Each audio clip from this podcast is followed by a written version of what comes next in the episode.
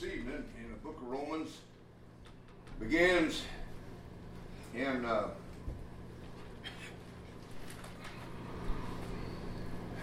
about verse 21 of chapter 14. Now, I don't know whether I gave this outline or not, so here it is uh, over what we've studied and what we'll continue with this, this, uh, this, this evening. Consecration and the weaker brother. And that's in uh, that idea, that concept is developed in the 14th chapter, verse 1 through the 15th chapter and verse 13. Uh, and basically, it presents three things.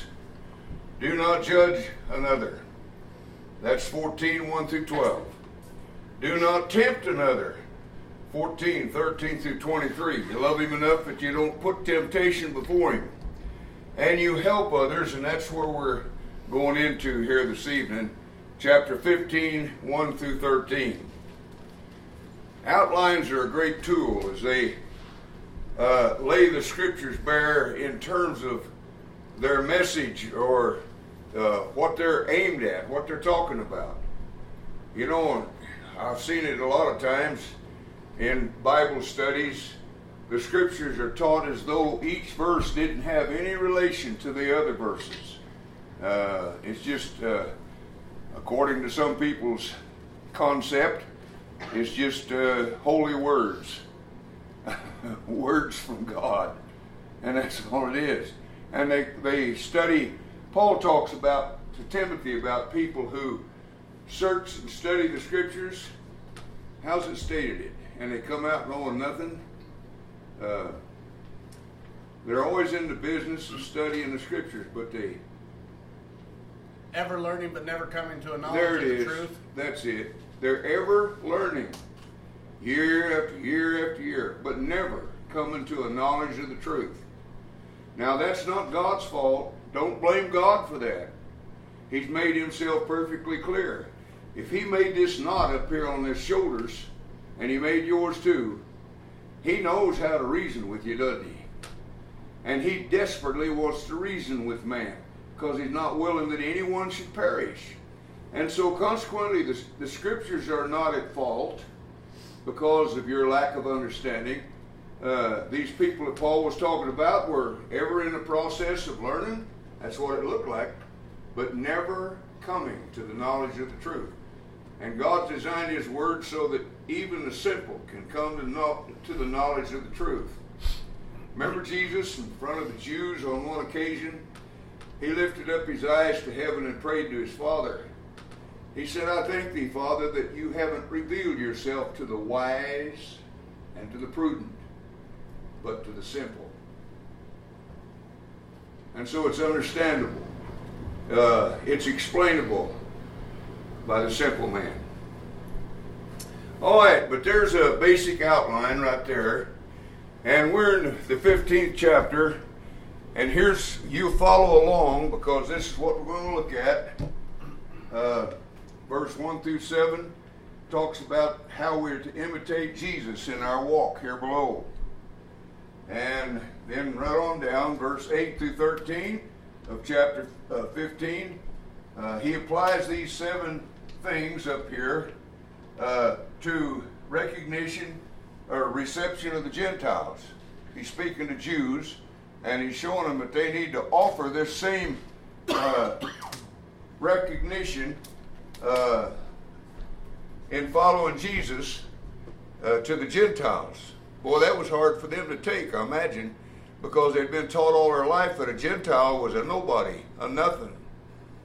He was an outcast. They weren't to eat with a, they weren't to even go in the house of a Gentile.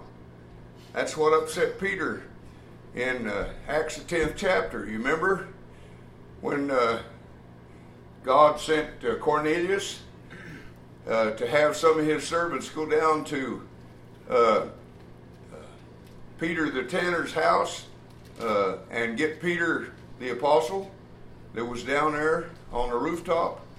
And God had to show him uh, let down a sheet with unclean animals three times and, and commanded Peter to eat. And Peter said, Oh no, Lord, I've never eat anything unclean.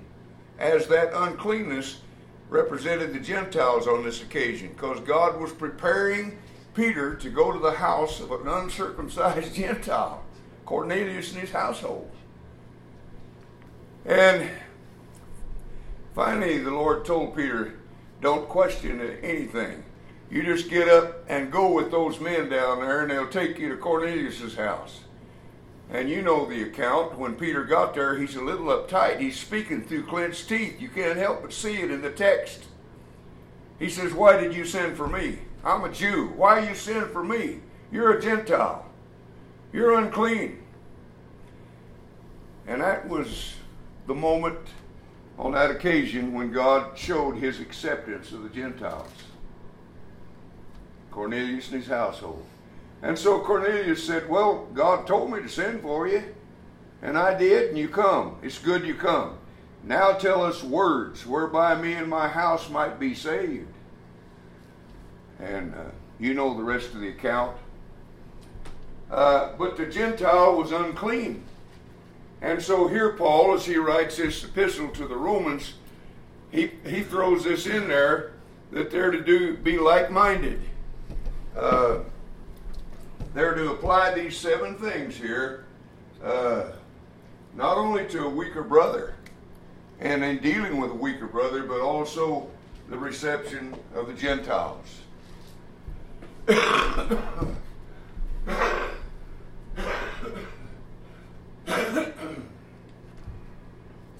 Let's begin in verse 21. We looked at that last week, but it'll help us to get into our study.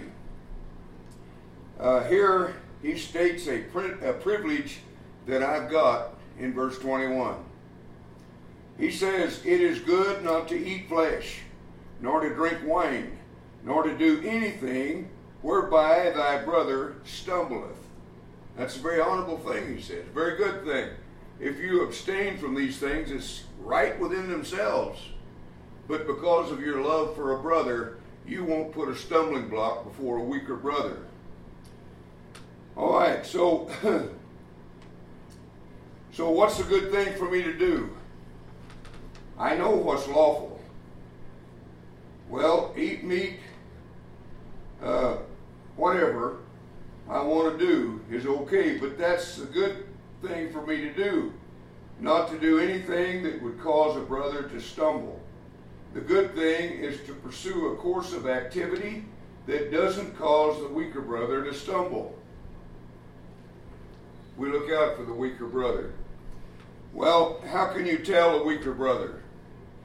Now, I probably should have dealt with that question some some earlier in this study. I didn't. So we'll talk about it tonight. Uh, that's a question that needs to be uh, answered. Uh, you can tell him, a weaker brother, because he questions things. He's not the fellow who says, Boy, it's wrong to do that. There's a guy that's got his mind made up, doesn't he? That's not the weaker brother. That fellow is stronger than iron, uh, so to speak.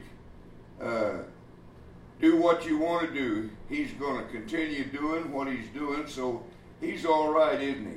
The weaker brother is the one who said, I thought that that was wrong. I've been taught that I ought not to do that. Uh, is it all right? He's a fellow with questions. He's the weaker brother. Uh, what did he just identify himself in that way as? Well, the weaker brother. The weaker brother questions. He doesn't demand. He doesn't make statements. He questions. That's the weaker brother. You can identify him, can't you? Now, you can see that in 1 Corinthians 8, uh, sitting at meat in the idol's temple, and a fellow comes along and says, Wasn't this offered to idols? What did he just identify himself as? The weaker brother. As scriptures will tell you, the weaker brother is the questioning brother. He's not the fellow who makes decisions and then argues. He's just a questioner. And then, last of all, there's a closing reminder in verse 22 and 23 of this chapter. In verse 22, there's a closing uh, reminder to the stronger brother. The writer says, The faith which thou hast, have thou to thyself before God. Happy is he that judgeth not himself in that which he approves. And so, to the strong brother, he has faith to eat the meat offered to idols. He has faith to do this and that uh, that the weaker brother doesn't have. Uh, what's that stronger brother obligated here? What's his obligation? Have faith to yourself, that verse said. Have faith to yourself. In other words, don't make the weaker brother have it. Leave him alone. The weaker brother doesn't have to have your faith in these matters. If you think it's all right to eat meat offered idols, and it is, because the stronger brother understands meat's for the belly and the belly's for meat. It doesn't matter. He's eating the meat. He's not offering it to idols, but he's eating it that have been offered to idols. We discussed that, I think, to links. Uh, so, but if if he if this stronger brother has faith like this, have it to yourself. Don't don't push it on a, on a weaker brother. Leave him alone until he matures till he comes to this knowledge. Then there's a word to the weaker brother in verse 23 as it finishes out this chapter. Uh, he says, But he that doubteth is condemned if he eat, because he eateth not of faith. And whatsoever is not of faith is sin. Now, that doesn't mean whatsoever is not found in the Word of God is wrong. That, that doesn't mean that at all.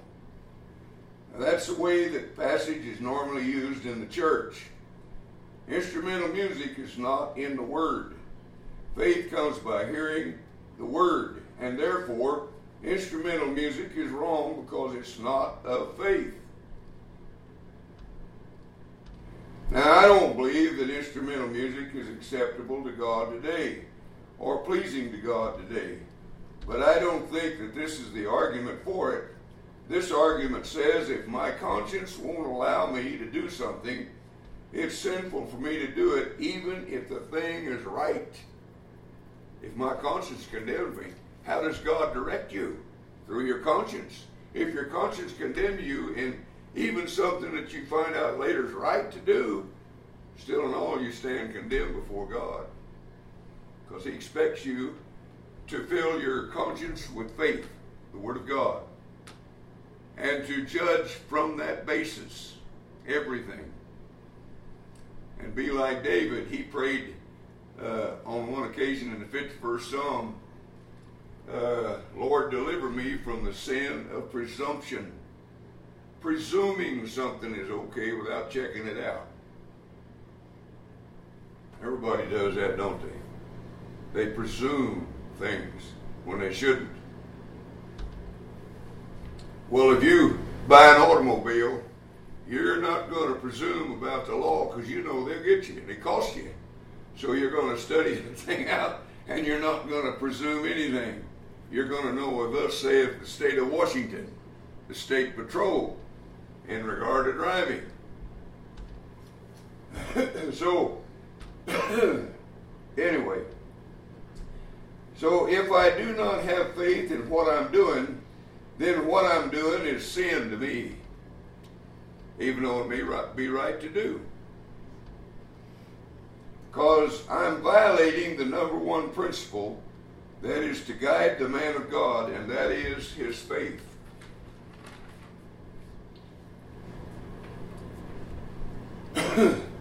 now we go into chapter 15 in regard to helping others. Uh, so, uh, don't judge, don't tempt, and be a help to others. All right, he talks about in 15, 1 through 7, uh, imitate, imitating Jesus. And it's interesting the things that's presented here in, in thought. Uh, in imitating Jesus, there is an obligation, an edification, an imitation, there's uh, confirmation, inspiration, supplication, and application uh, in imitating Jesus.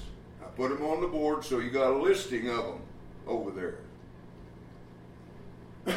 These are presented in the first seven verses of chapter 15. We're going to plow through this and look at it, but nevertheless, there is what we're looking at. He says,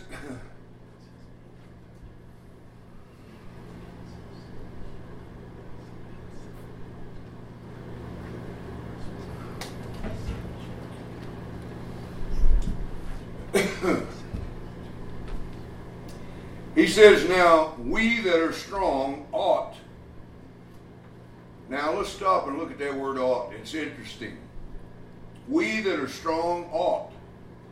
The word ought came into the English language from two words. And those two words was O2.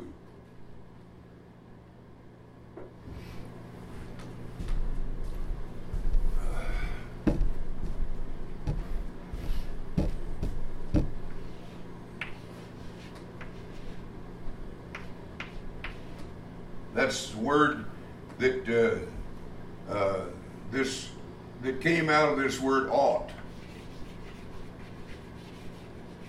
O two. So it looks like I owe somebody something.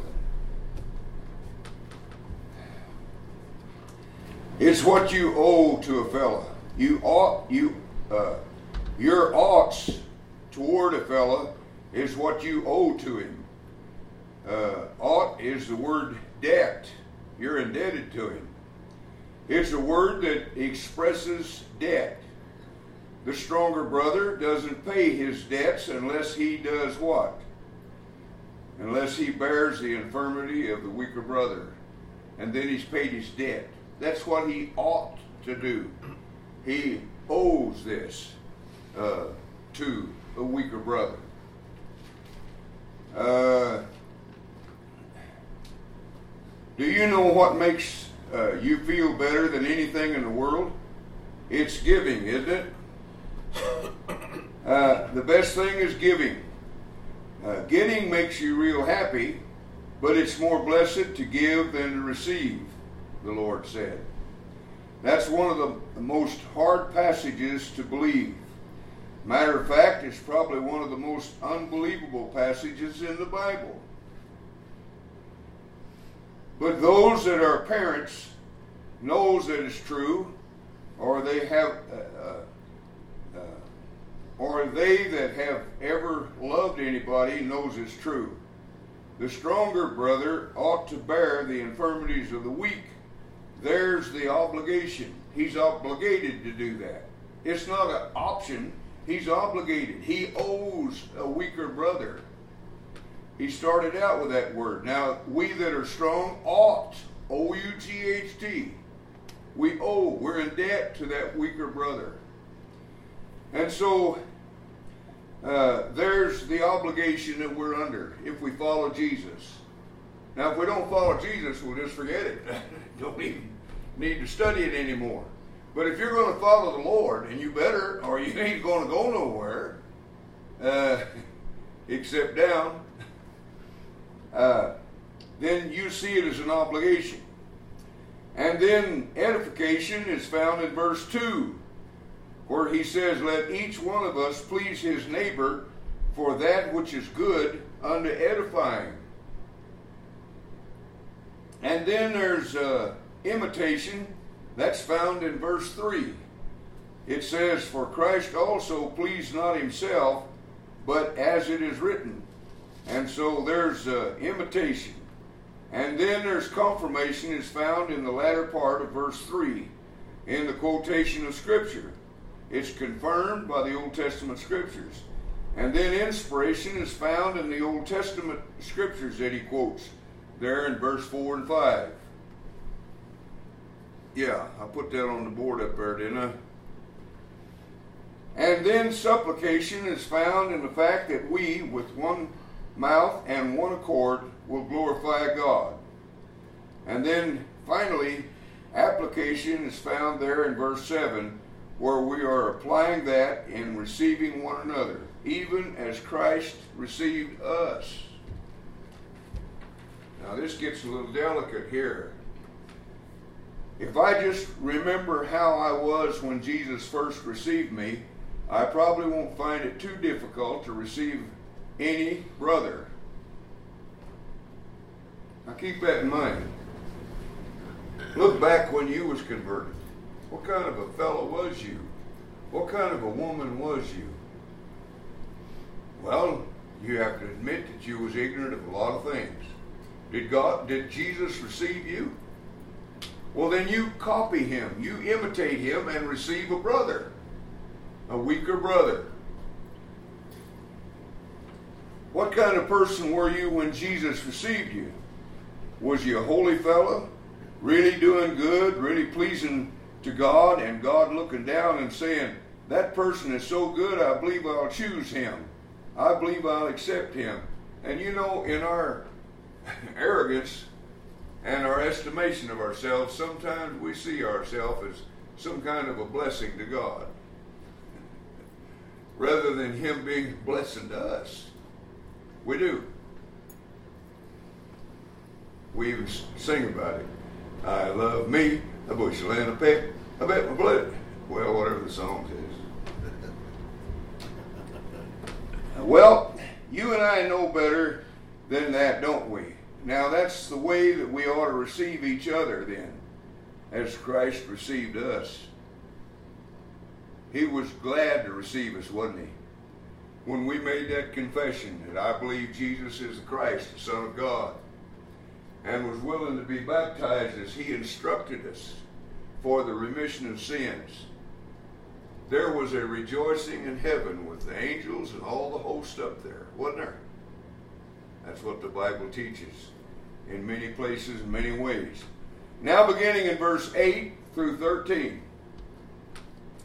he applies this both to Jews and Gentiles. Applies what? Applies these seven things that following the Lord requires. If you're going to follow Jesus, here's what you need to do. Recognize those seven things that he just mentioned in verse 1 through 7. Now, in verse 8 through 13, he applies that both to Jews and the Gentiles, showing that he's not here discussing a Jewish or a Gentile problem. He's not discussing problems now, he's discussing love for a weaker brother. He says, verse 8, For I say that Christ hath been made a minister of the circumcision for the truth of God. Now, the circumcision's a Jew, isn't it? We understand that. That he might confirm the promises given to the fathers, and that the Gentiles might glorify God for his mercy. Now, what did the Old Testament have to say about God's mercy?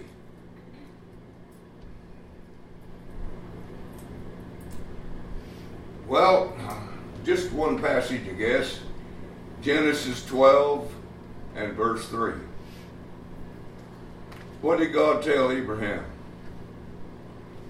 In thy seed shall all nations of the earth be blessed. Did that include the Gentiles? All took them in, didn't it? So the promise from the very beginning was that the Gentiles received this hope in Christ as well as the Jews. So Jesus was made a minister of the circumcision to confirm the promises and enable the Gentiles to glorify God because of their salvation.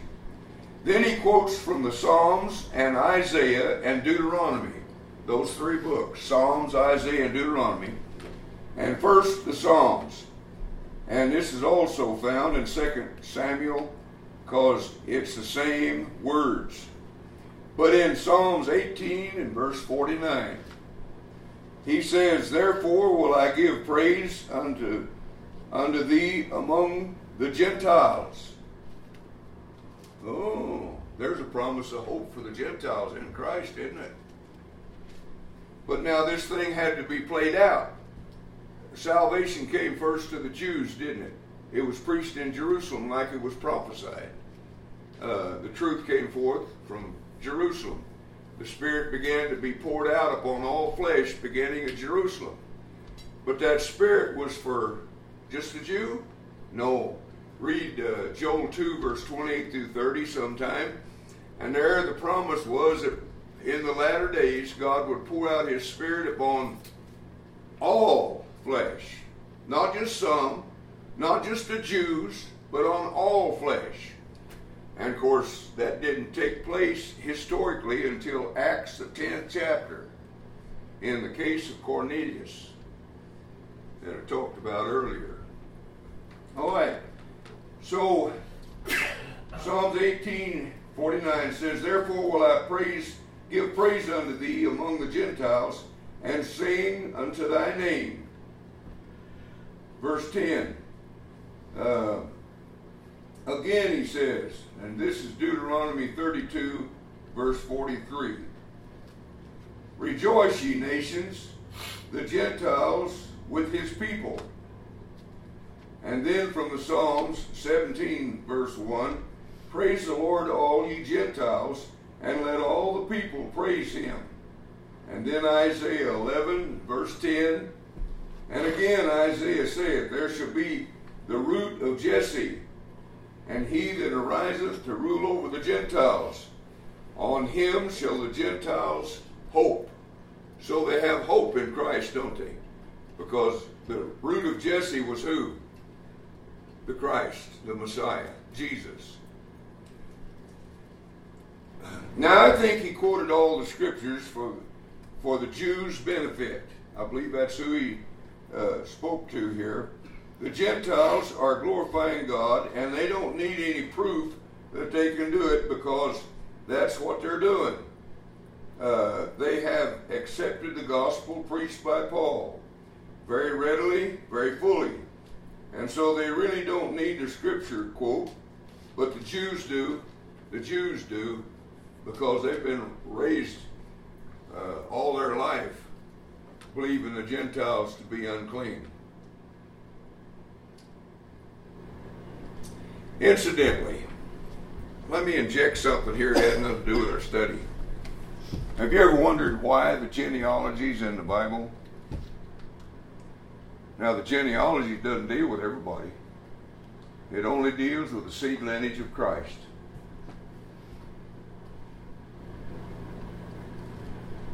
Basically.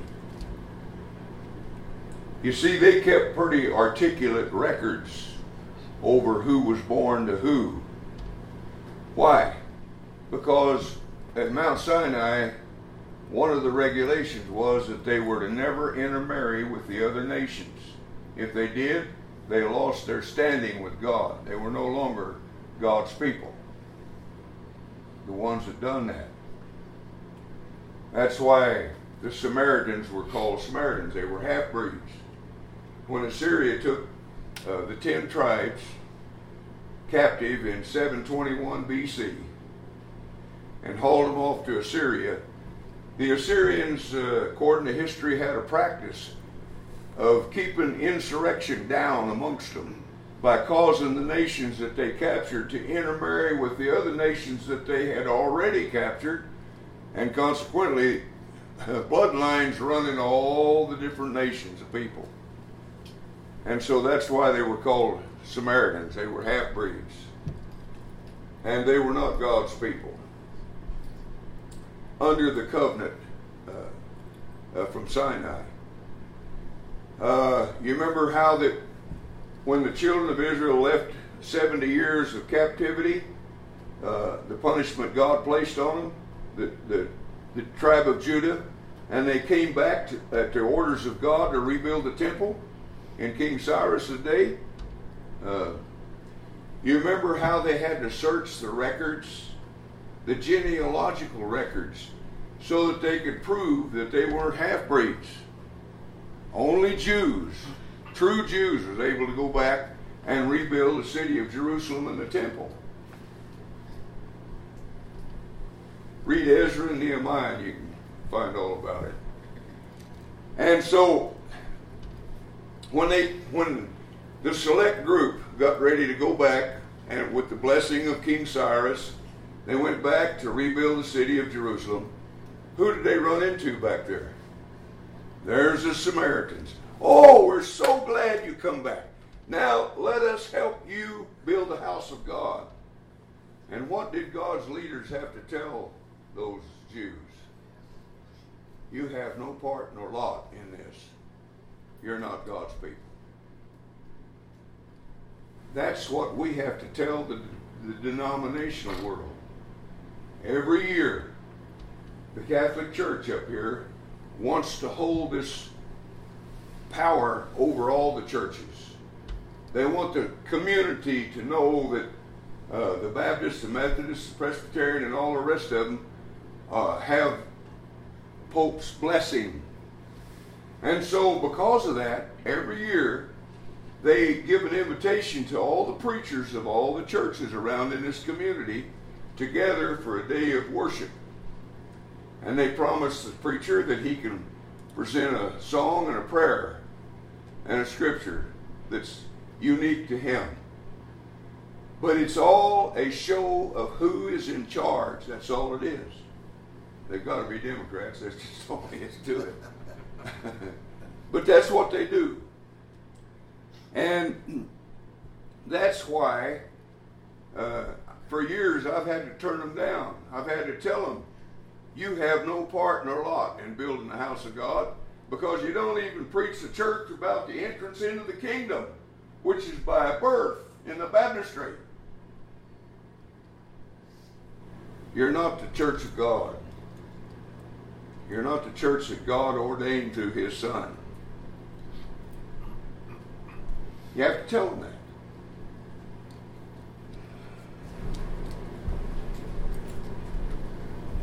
But the Gentiles have been looked upon as being unclean.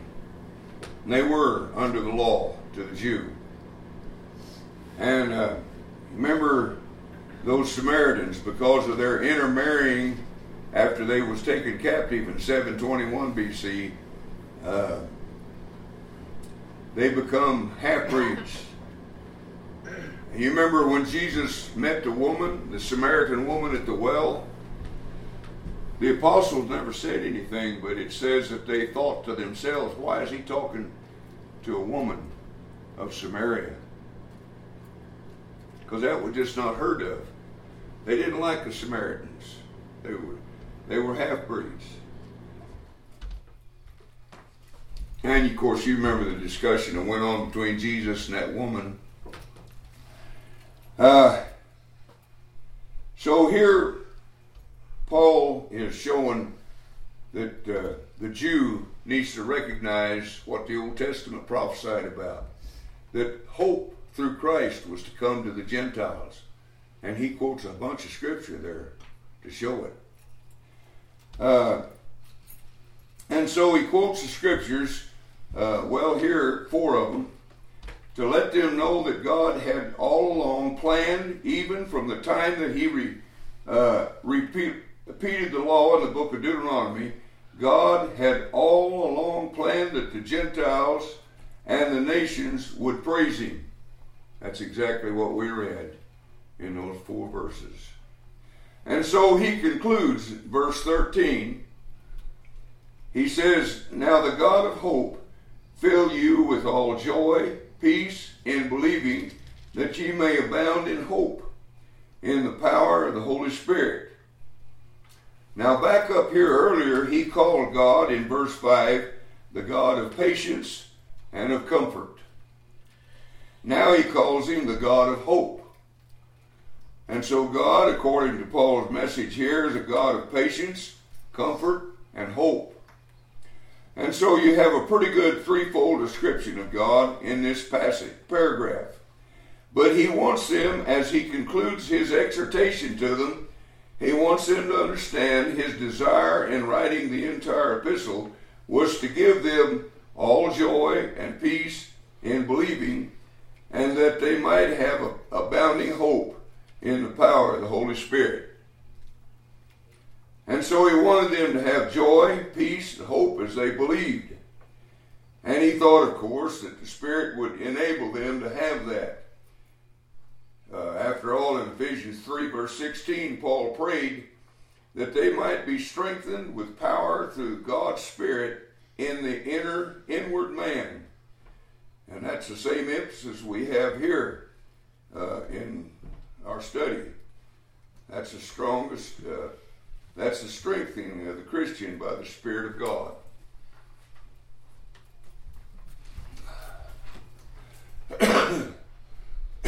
now, this brings us to uh, chapter 15.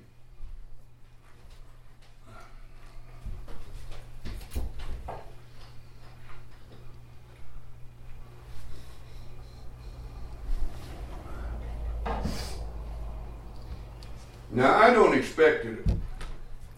All of us are going to come out understanding what we're studying altogether. But that's not the important thing. Because maturity is level upon level as we study the Word of God. And next year, when you read it, it'll have more meaning to you than it does now.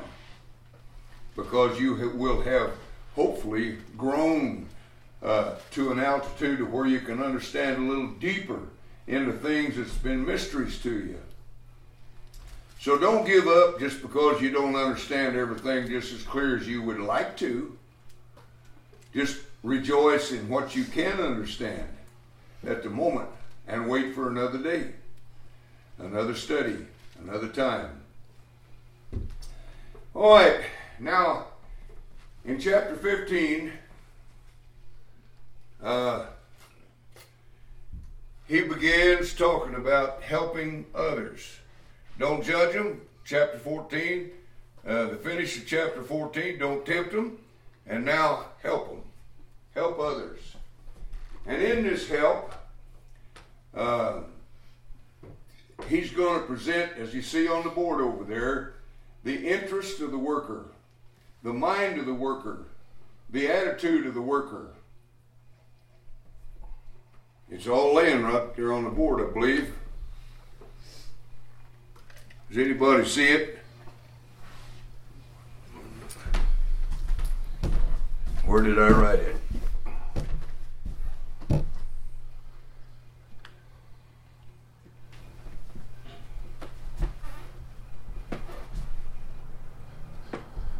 Well, maybe I didn't. It's on the bottom there. Interest, mind, On and the bottom? attitude. You see it? Yep. Chapter 15, 1 through 12. The interest, the mind, and the attitude. All right. So, the Christian is a worker. That'll be the title of what we're going to study now. Uh, we're looking here at the Christian as a worker because I believe that's what chapter 15 emphasizes uh, that uh, characteristic of the Christian. What's characteristic of them? Well, here they are. First of all, he talks about the interest of the worker, the thing in which he is interested. We find out in chapter 15, 1 through 4, that he's interested in the weaker brother. That's he's interested in helping. Uh, we've already studied that, so we just move on. And then he talked about the mind of the worker. Not only his interest, but the mind of the worker in verse 5 and 6. And the mind of the worker there is the same mind. In other words, it's a united mind with all of his other brethren. They're like minded. Can they be like minded? Well, on Wednesday night, we're studying 1 Corinthians, aren't we? What did Paul say to those who were uh, dividing the church? In verse 10, chapter 1, verse 10. 1 Corinthians 1.10.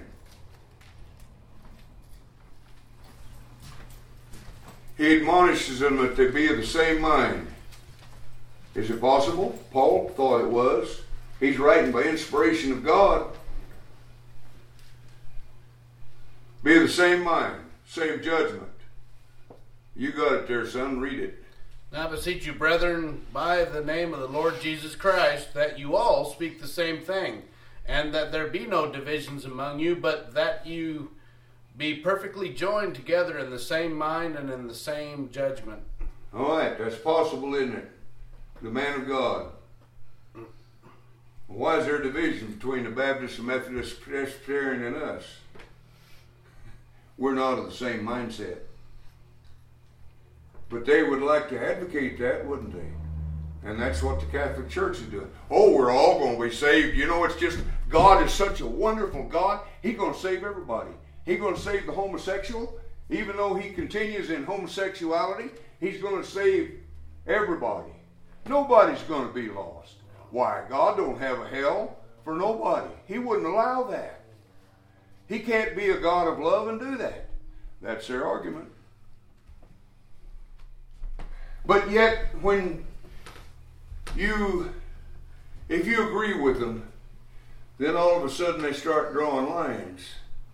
Well, in order to be uh, saved, you got to follow this Catholic dogma or this Baptist doctrine. So you see, they really don't believe what they advocate, do they? Not at all. But Paul talks here about them being of the same mind and the same judgment. And so, uh, the mind of the worker in verse 5 and 6, uh, the same mind. In other words, it's a united mind with all of his other brethren. And then he talks about the attitude of the worker in verse 7 through 12. That attitude is to receive each other even as Christ had received him. That's his attitude. In other words, again, I receive a brother recognizing that Christ received me in my ignorance, uh, in my, uh, with all of my problems and hang-ups. And he worked with me and he brought me thus far. And don't we sing a song like that? Hither by thy help I've come. I don't know what the song is, but the fount of every blessing. Yeah, yeah. And uh, here I raise my Ebenezer, a monument to God in that He's brought us thus far in our maturity. And so His interest is that attitude his mind is to be one minded with others. His attitude is to receive others even as Jesus received him. And then in verse 13 through 16, he talks about the equipment of the worker. Now he's uh, he t- he started out talking about a Christian as a worker, and now he's going to fill in here talking about the equipment that God has equipped us with to be that worker that He want, He desires. Starting in verse uh, 13. Uh, let's read these verses, starting in verse 13. Uh, gives a general statement about his equipment by talking about uh, the Holy Spirit. Verse 13. Now the God of hope fill you with all joy and peace in believing that ye may abound in hope in the power of the Holy Spirit. Uh, and I myself also am persuaded of you, my brothers, that ye yourselves are full of goodness. And here's the, his equipment. You see, full of goodness. There's equipment number one. And that's on the board there for your uh, for you to get down in your study. Uh, full of goodness is uh, equipment number one. Filled with all knowledge, he says. Now there's equipment number two. All, uh, able also to admonish, and there's equipment number three, to admonish one another. Uh, verse 15, But I write the more boldly unto you in some measure, as putting you again in remembrance because of the grace that was given me of God, that I should be a minister of Christ Jesus unto the Gentiles, ministering the gospel of God, that the offering up of the Gentiles might be made acceptable, being sanctified by the Holy Spirit. And so they, as he said, have this equipment from God that enables them to do the work of God. They have goodness, they have knowledge, and they have admonition, which are their tools for goodness and knowledge, and actually, because admonition is the results, goodness, knowledge uh, is the equipment given by God, and the results is admonition. He also listed in verse 13 joy, peace, belief, and hope. So there's your equipment joy, peace, belief, hope, goodness, and knowledge. There's the equipment of the worker. All of that is uh, is any of that uh, in uh, attainment? No, not all of that is is uh, uh, an atonement. It is atonement, not attainment. It is because of the atoning power of God that we are equipped, therefore, for the service. And then he talks about the sufficiency of the worker. This, his sufficiency. Now, he's declared him to be a worker, starting in the 15th chapter. And uh, then he talks about the, the equipment of the, of the worker, uh, the goodness. Uh, that equipment is is uh, goodness, knowledge, and uh, the results is admonition. And then he talks about the sufficiency of the worker and then the motive of the worker. I'm just trying to get you to follow along on the outline on the board.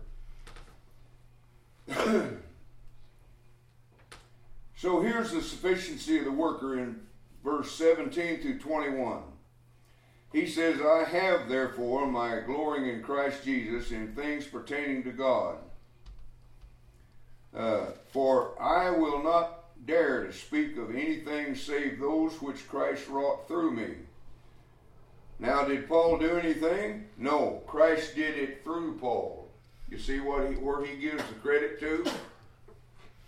He isn't like a lot of preachers that stands up and boasts about this coming from them. Paul acknowledged that this is the power of the Holy Spirit through the Word, as it came from Jesus to the apostles. For the obedience of the Gentiles by the word, by word and deed. Verse 19. Well, let's read verse 19 through 21. As he talks about our sufficiency.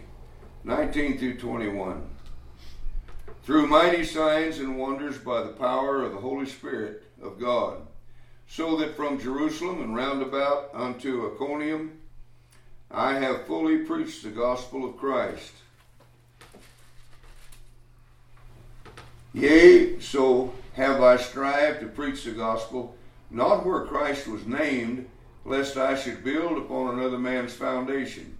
But as it is written, to whom it was not spoken of, they shall see, and they that have not heard shall understand. And so he says, he, uh, we are uh, sufficient for the task. Why? Because Christ works through us. And so the sufficiency of the worker is Christ working through them. Now, I don't want to get carried away with this, but I do want to suggest it. Does God have to tell me what He's and His Son? Do they have to tell me what they're doing on the other side of the curtain on the stage of life? That's none of my business. But they're out there working continually, uh, millisecondly, if you will, for you and I. We don't have to know all that they do for us, do we? Now, we do know that there are scriptures that teach that uh, uh, they're there to answer our beckon and call if it's according to the will of God. And we do know that they will not allow us to be tempted above that we're able to bear, but will, with the temptation, give us a way of escape. And there are a lot of things that we know that God does for us uh, behind a curtain of life, and there's not some advertisement uh, that's going to come on your TV that tells you what God's doing. It's none of your business. He's got His work to do, and we got ours. but he's desperately in love with humanity, his creation. And he's desperately trying to reach every single person. He's not willing that any should perish, but all come to repentance. And so, so, uh,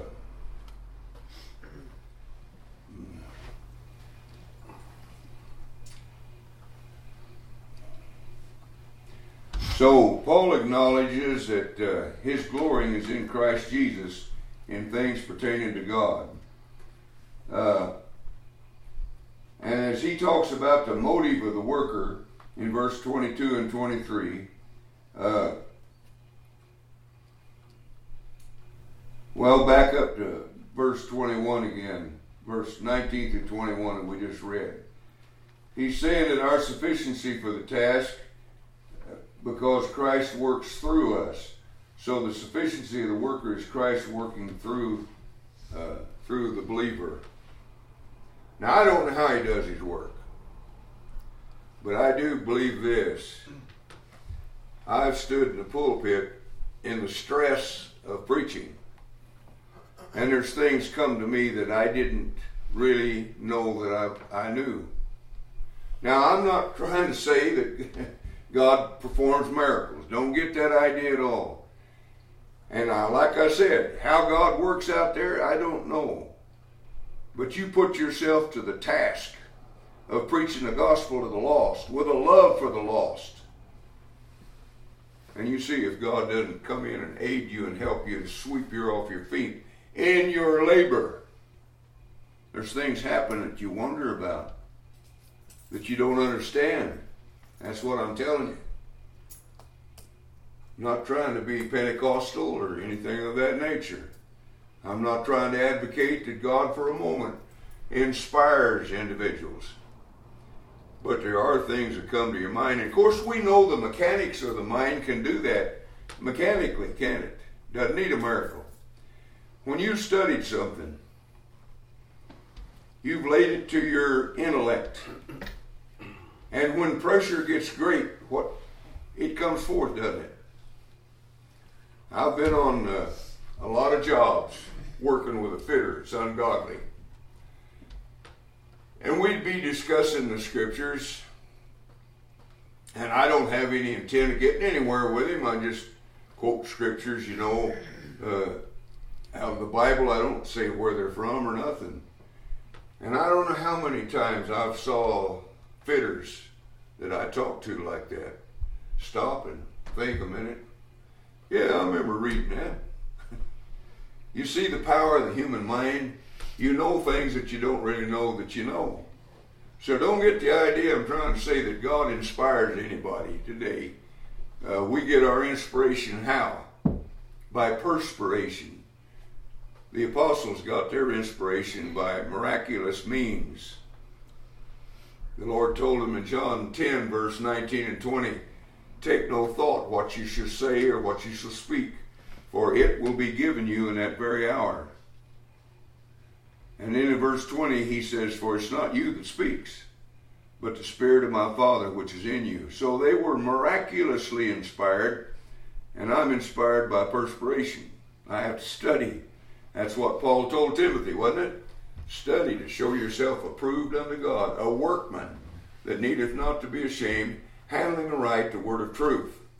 Now, I see that this study of the latter part of Romans is very vital today because how many times has the Church of Christ leadership, I'm talking about the preachers, the elders, and the leaders, how many times have they challenged you to recognize that you're a worker, a workman?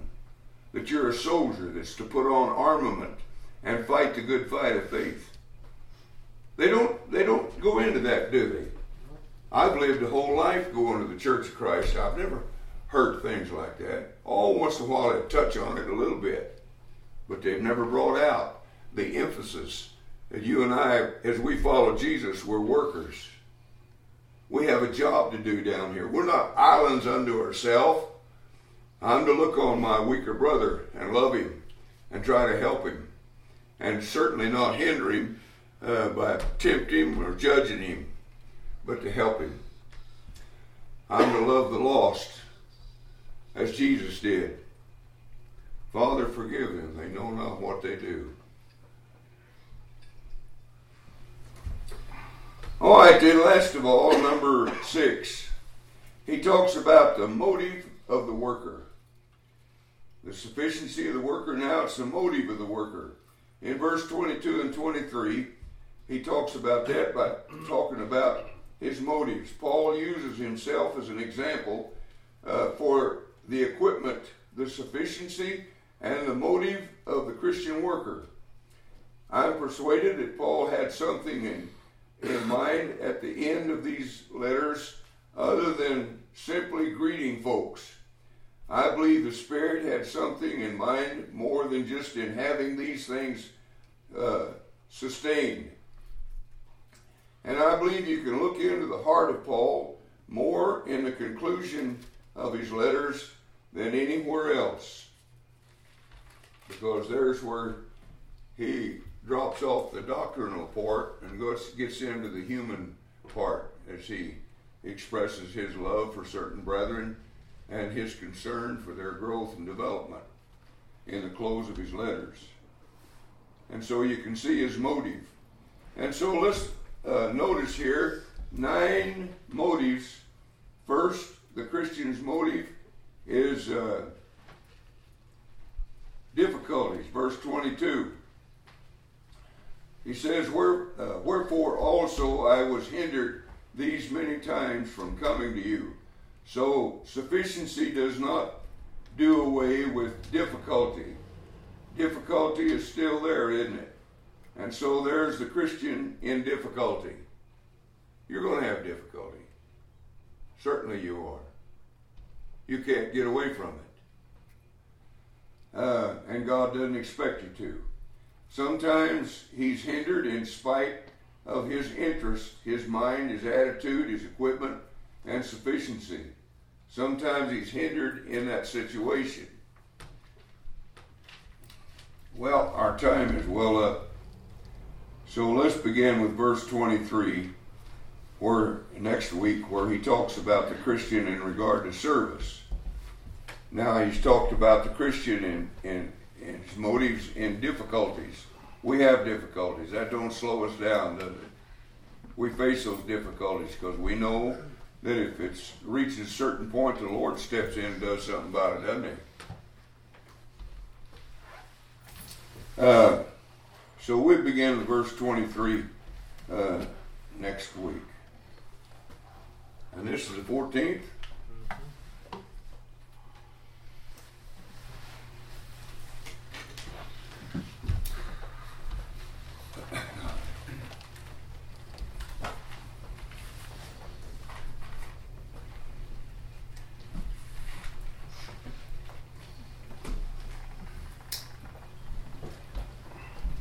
Well, let's sing our closing hymn and close our service for this evening.